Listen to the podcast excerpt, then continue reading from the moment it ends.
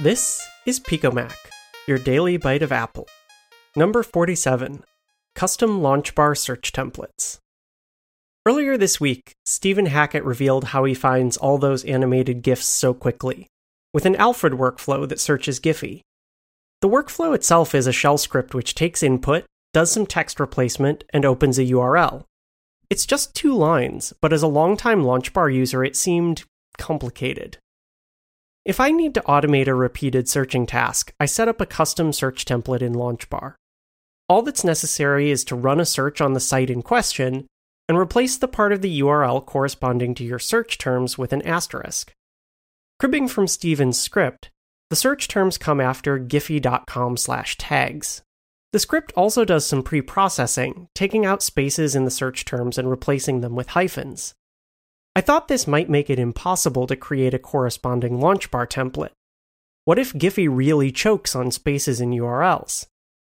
I headed over to Chrome and manually typed in a test URL. The browser handled percent encoding the spaces, and Giphy automatically converted them to hyphens.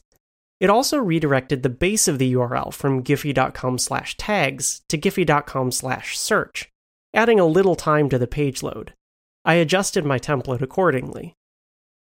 One benefit of the slightly more complex Alfred workflow is that it specifies a keyword. Stephen set it to GIF, sensibly enough. But I named my LaunchBar search template Giphy. Since LaunchBar finds items by letters in their names, typing GIF won't find it. There are two possible solutions. I could put GIF in the title, something like Giphy GIF search, but that's inelegant. The other option is to assign a custom abbreviation. This is done from the main LaunchBar interface, not the index setup window. I typed Giphy to find my new template and then did the one thing I never think to do in LaunchBar reach for the mouse. Clicking on the name brings up a contextual menu where I can assign the logical abbreviation. In the end, the setup in LaunchBar, Alfred, or any other launcher app is about the same complexity. It's a matter of choosing the one that works best for you.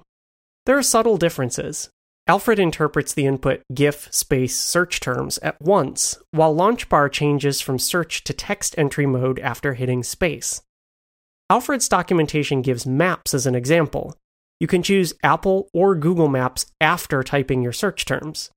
Perhaps if you're a true GIF connoisseur, you need multiple search engines at your fingertips.